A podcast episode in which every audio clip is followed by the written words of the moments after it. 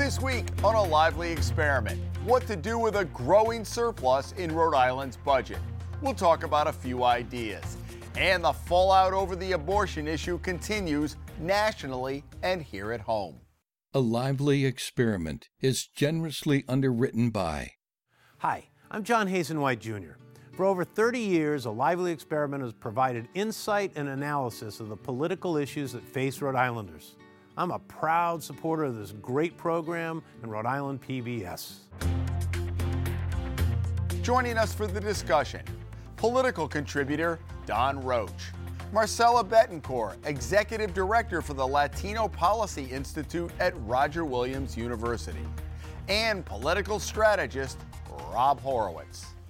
Welcome to Lively Experiment. I'm Jim Hummel. Well, for the first time in a very long time, lawmakers and the governor have an unfamiliar dilemma what to do with more than half a billion extra dollars available to them in next year's budget. Governor McKee has hinted at a potential sales tax cut, and the Senate President, Dominick Ruggerio, wants to accelerate the elimination of the state's car tax.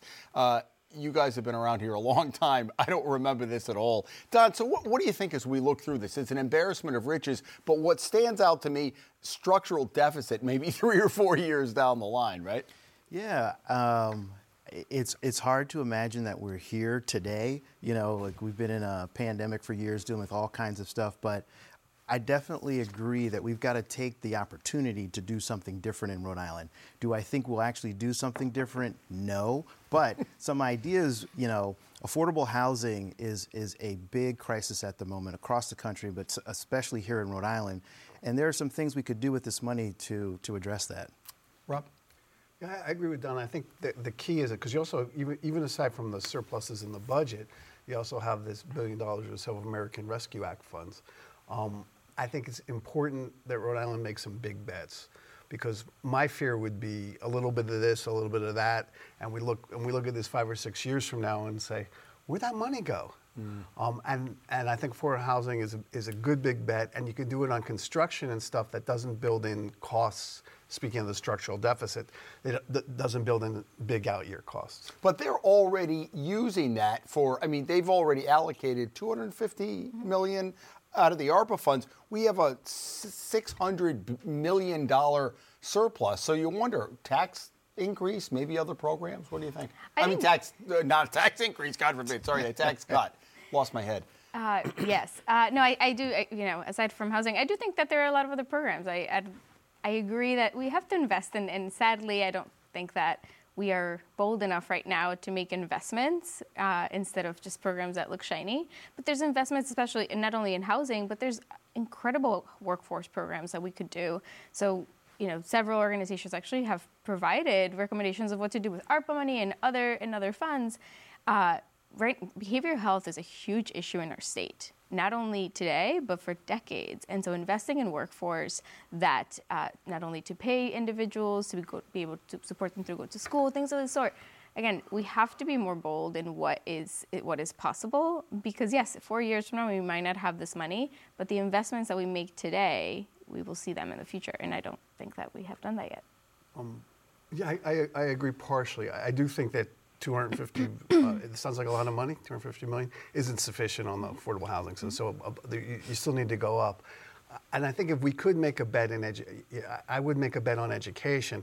The problem is with education is, is there's not necessarily a correlation with more, as it's been currently structured, between more money and, and better school performance. But, but given how underperforming our schools are, smart investments that also build in accountability, I think would be the other big bet Rhode Island should make. You've done a lot of work in housing over the years. We saw that protest up at the at the governor's office mm-hmm. yesterday. You have some woman who's been sleeping in her car. We got all this money sloshing around, and the frustration is it's not getting out the door. I mean, I understand you can't build housing mm-hmm. overnight, mm-hmm. but for all this money we have, and we've had it for a mm-hmm. year, why do we have people sleeping on the street? Yeah, it, it, and I agree. I, just reading the articles and kind of hearing from from th- this woman and, and so many others that uh, are sleeping in their cars in the streets that don't have enough shelters. I think it is incredible that our state has to do this.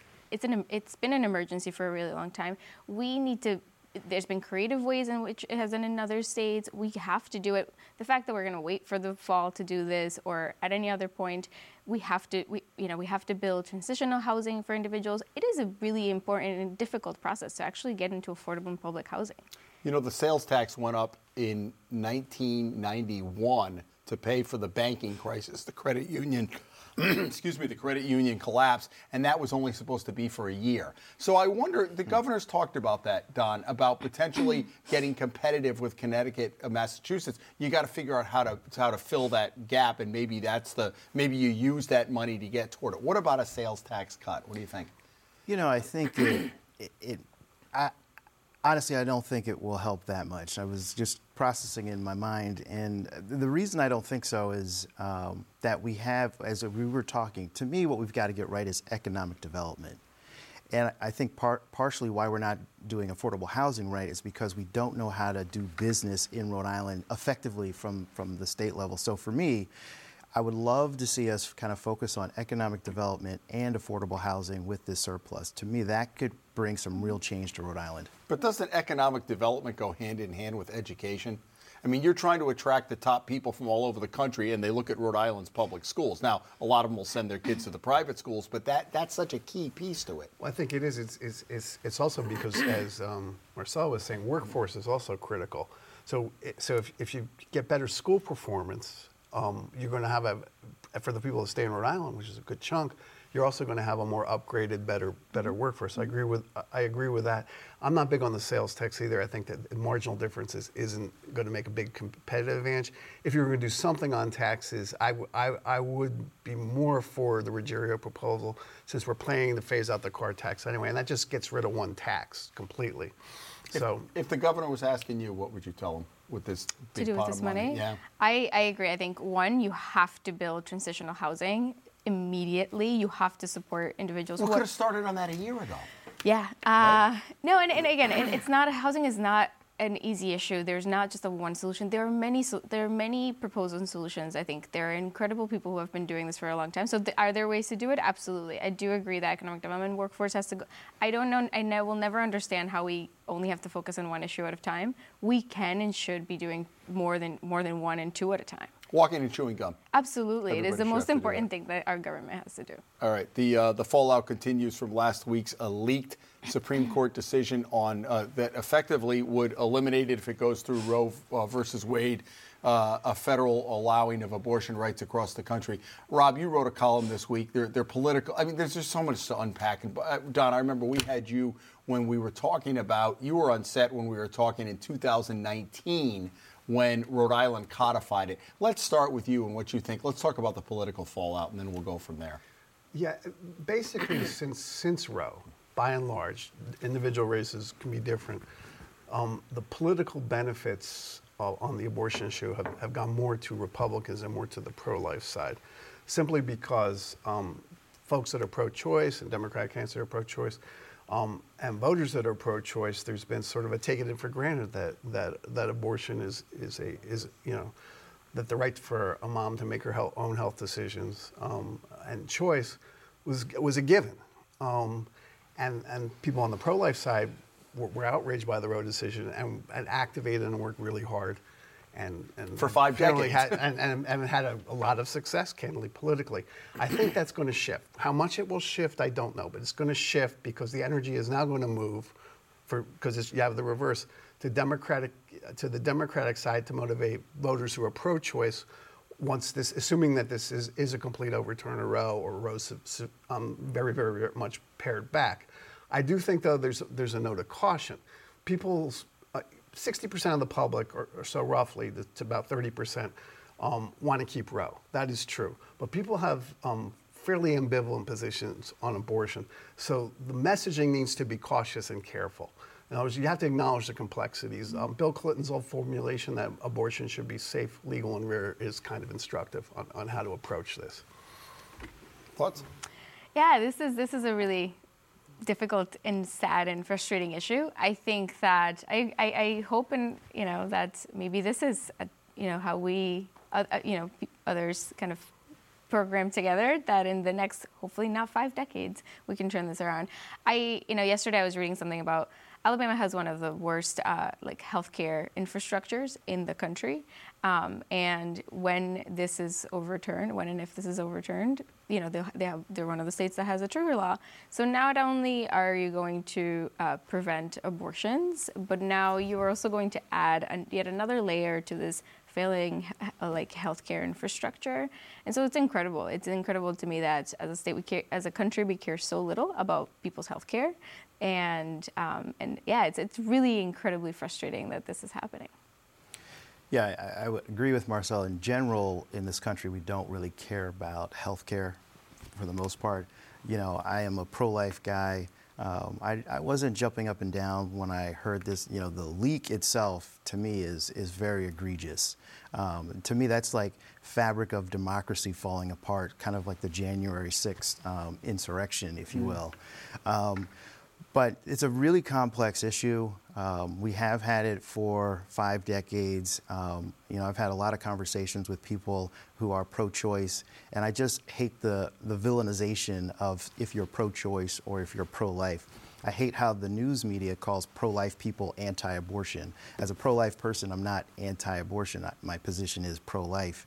And so I, I feel as though um, we've come to a place, as Rob mentioned, where six out of 10 folks are favor some form of abortion, and that this isn't, you know, this used to be the hill that I would die on from uh, who I would elect. And uh, a guy who used to be in Rhode Island, his name is Frank Barnes, he's an educator. 2004, he, he told me, he's like, Don, if, if someone was pro life, but they were against everything else and just wanted to destroy life, would you vote for them? And I had to really reconsider my, my position. Um, but I think I, what I would like to see is, um, as a country, if we're going to uh, give women the right uh, to have an abortion, we really need something that will not be uh, destroyed by the thoughts of nine people. Mm.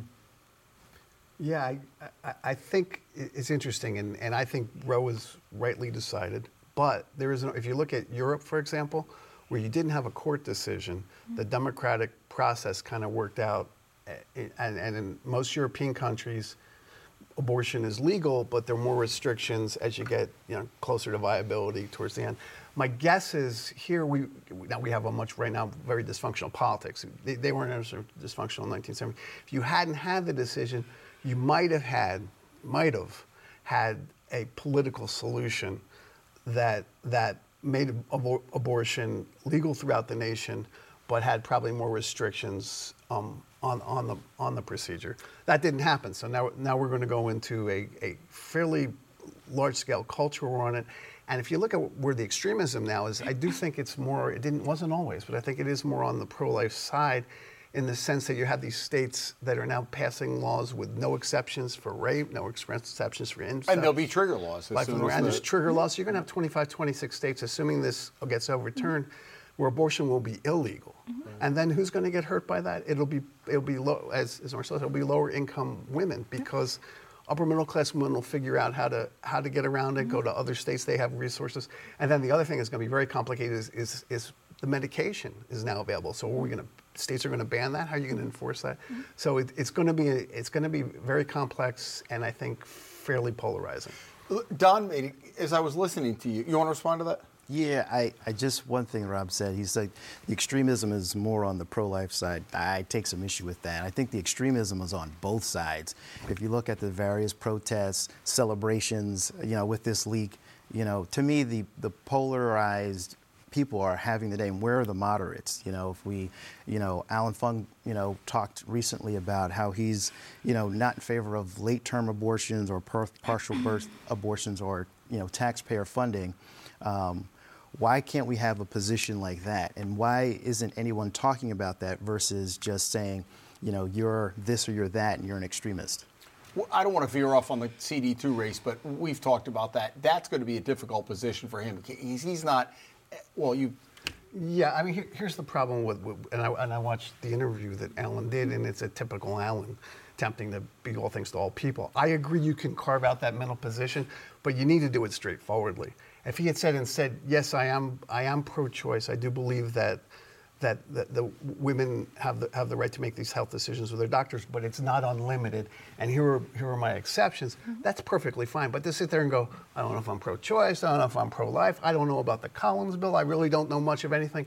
I want to go to, down to D.C., I don't want to talk about abortion. Well, sorry, you're, you're going down, to, you're a congressperson is going to get overturned. You got to talk about abortion. You owe the voters of your district a straightforward answer, and it's part of a pattern. Mm-hmm. Let me let you jump in here. I was thinking as Don was talking about, is this the hill you're going to die on? I, I wonder as we go, and you hate to just make it political, but that's kind of where we are right now. As we head to the midterms and other elections going on, you got inflation killing people, you all of that what effect do you think this is going to have when people go to the voting box? Are they thinking the larger picture of if I'm pro life or pro choice, I need to vote that way, or are they just trying to survive these days? That's a great question. I think it's maybe both. I think that you know, it, as as Don mentioned, there historically there have been people who voted, you know, typically pro-life uh, or, or, pro-choice. I think in sev- several states and maybe in, maybe in even ours, uh, that may still be the case. It, but again, just. Uh, abortion or access to abortion in healthcare, it's not just one issue. As we said earlier, it is it, it, impacts so many other things. So if I'm going to the voting voting booth, I'm also going to think about one, my right to choose, my my, my right to he- access healthcare, my right to how that's going to impact my work, my income, my housing, because all of these things are, connect, are connected together. So I do. I think that voters, hopefully all around the country, are going to think about this in the next few years. Want to get the final word on that? Well, I want to go back to Rob's statement about Fung being kind of wishy-washy. Oh, I had a feeling you would want to do that. right. We did not allow Don to wear the Fung for Congress sticker today. That was not going to be. Uh, although you and you've, uh, you've made it clear you've been a supporter of Allan's yeah, over the years. and, and I think it's fair of him to not want to label himself as pro-choice or pro-life. Why can't we can reframe? The, the, the question, and he was very clear on what, what his position was. But I think, again, the problem is, is we can't have moderate people, or we, at least we haven't elected moderate people, and I think Allan's trying to change the game on that. All right, you get the final word. Yeah, I, I, I, think you, you can be moderate but on this uh, on the issue, issue, if you're not going to say I'm pro-choice, which it clearly is by any definition mm-hmm. uh, of, of the word, if you don't want to use that word or you don't want to use a pro-life word, you have to have a precise, defined position. And what I what I observed was not a precise, defined position. What I observed was I like this, I don't like that. I'm all over the place. So if you want to do that, fine. Say here's why I don't want to do it, and then define exactly specifically what your position is. If he doesn't do that, it's going to it's going to be Allan Fung again, all things to all people, and, and just politically, it's a dog that won't hunt. All right, we will uh, continue to uh, watch that as the uh, campaign un. I like that dog that won't hunt. Uh, as the campaign unfolds, uh, Marcela, let me go back to you. I saw an interesting article just a couple of days ago. The Providence Police are teaming up with the Providence Center now, mm-hmm. and this is what we talked about in the in the mm-hmm. wake of George Floyd. Are a lot of these calls mental health calls to go out? So, what, what do you think about this program? And is this where policing is is headed? I think. Well, hopefully, I think it's it's a really interesting program. I do think that hopefully one it, it's not a one-time thing. I hope that you know every single person in the in the uh, police uh, Police Department is trained not just once, not the one training that you go for a couple of hours, but thoughtful training. I think it is important to people in the department, especially the people, the communities that they serve.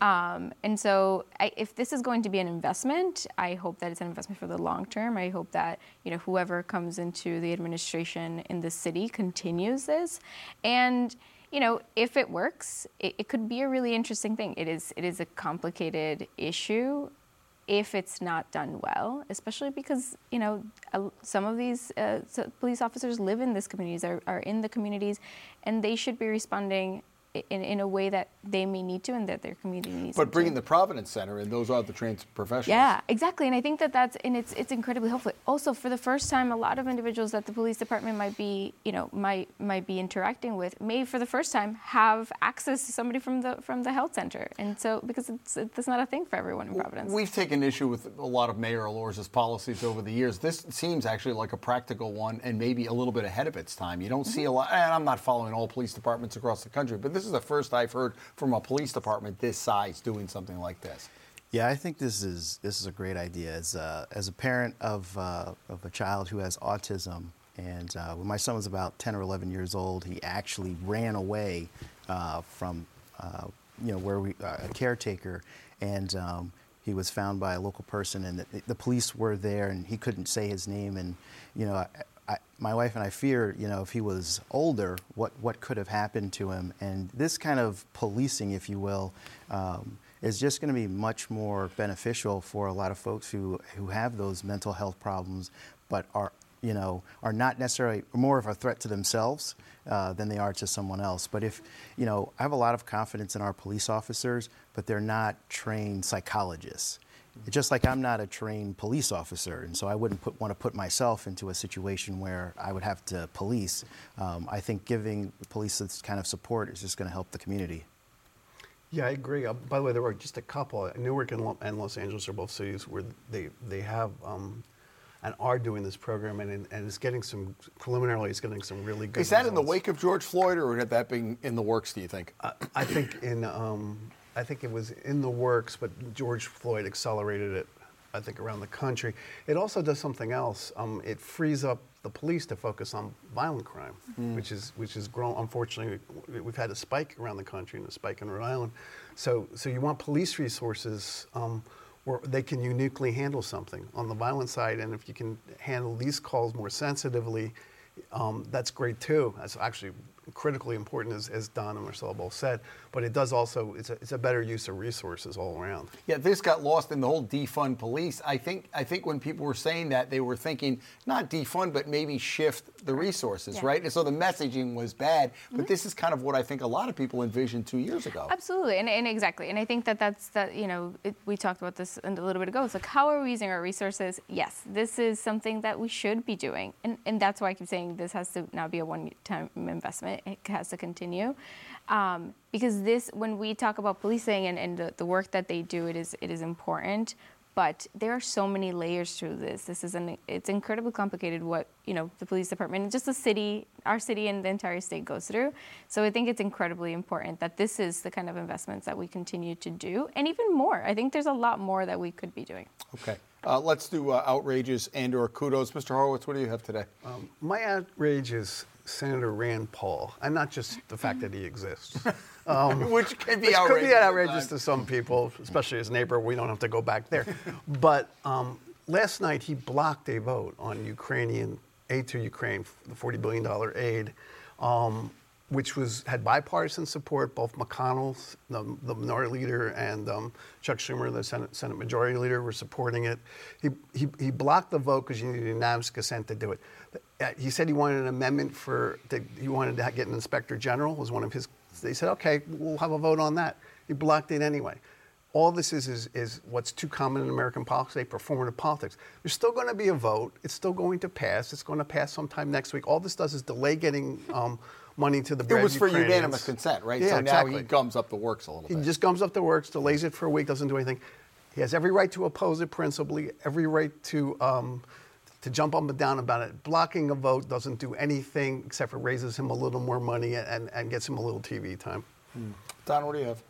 So this is not going to be, you know, a Rhode Island outrage, but you know, my my Philadelphia 76ers lost last night uh, to the Miami Heat, and we haven't won a championship since 1983. But I'm hoping Joel Embiid and the and the crew come back stronger. I was a little uh, concerned because my North Carolina guy, Danny Green, got taken out by Yeah. Joel Embiid on an egregious flop.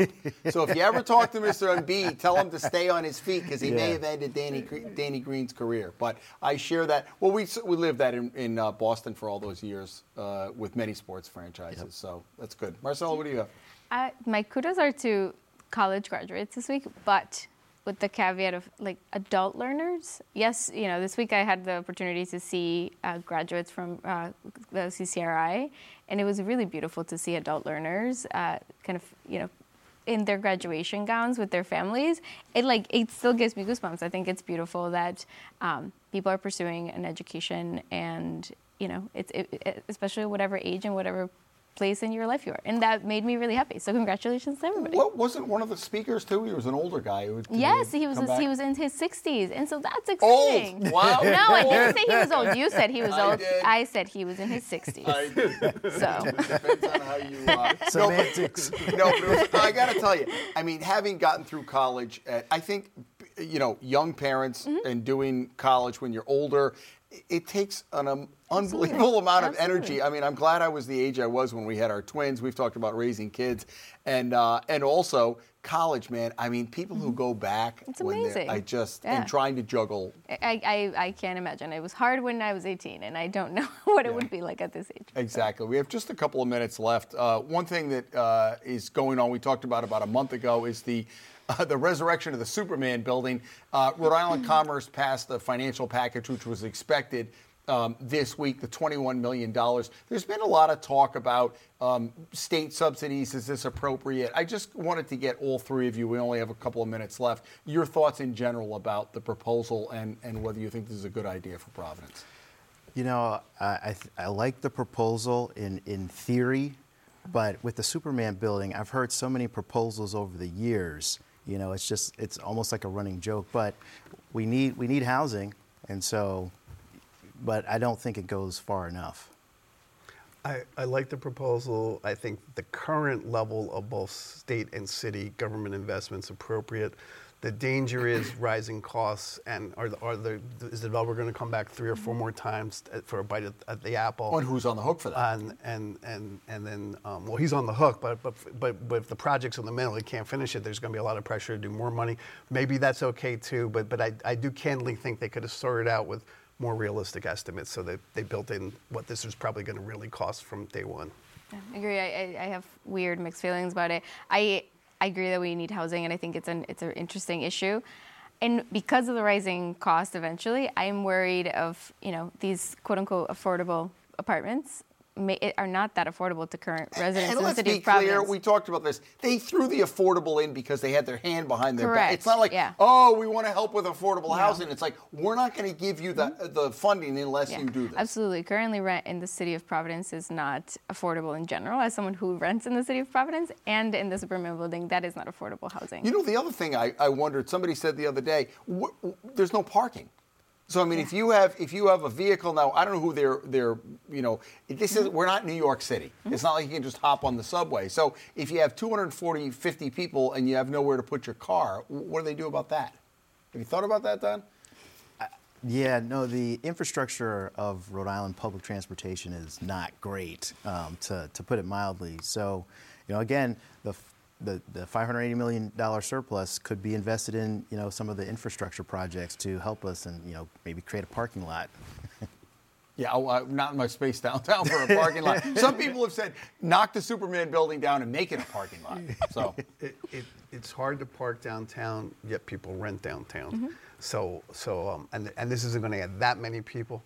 Um, I do think you need to uh, upgrade them, up, upgrade tran- transit, but transit is accessible right there. It's not accessible to everywhere, but, but you are right, Kennedy Plaza. So if, if you were going to be anywhere in Rhode Island without a car, uh, that, that's, not a, that's not a bad place. But, but people do figure out how to park. But it is an extra expense. I mean, there's no doubt about it. Exactly. Okay, folks, that is all the time we have. Thank you for joining us. Don and Rob and Marcela, nice to see you again. Folks, come back here next week if you don't catch us Fridays at 7 or Sunday at noon.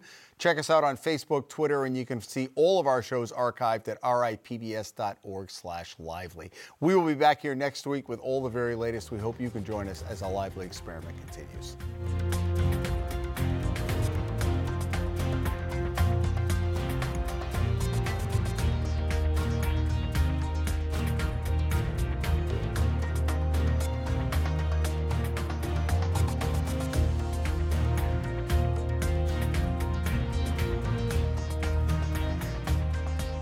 Lively Experiment is generously underwritten by Hi, I'm John Hazen White Jr.